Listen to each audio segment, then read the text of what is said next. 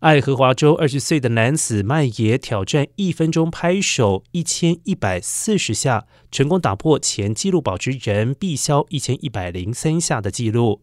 为了挑战世界纪录，并且获得认证，麦爷与伊利诺州一家媒体公司合作，由对方拍摄他拍手的声音还有画面，而且可以慢动作播放的方式计算他拍手的正确次数。虽然是在三月打破这项纪录，但直到十月三十号才获得今世世界纪录确认。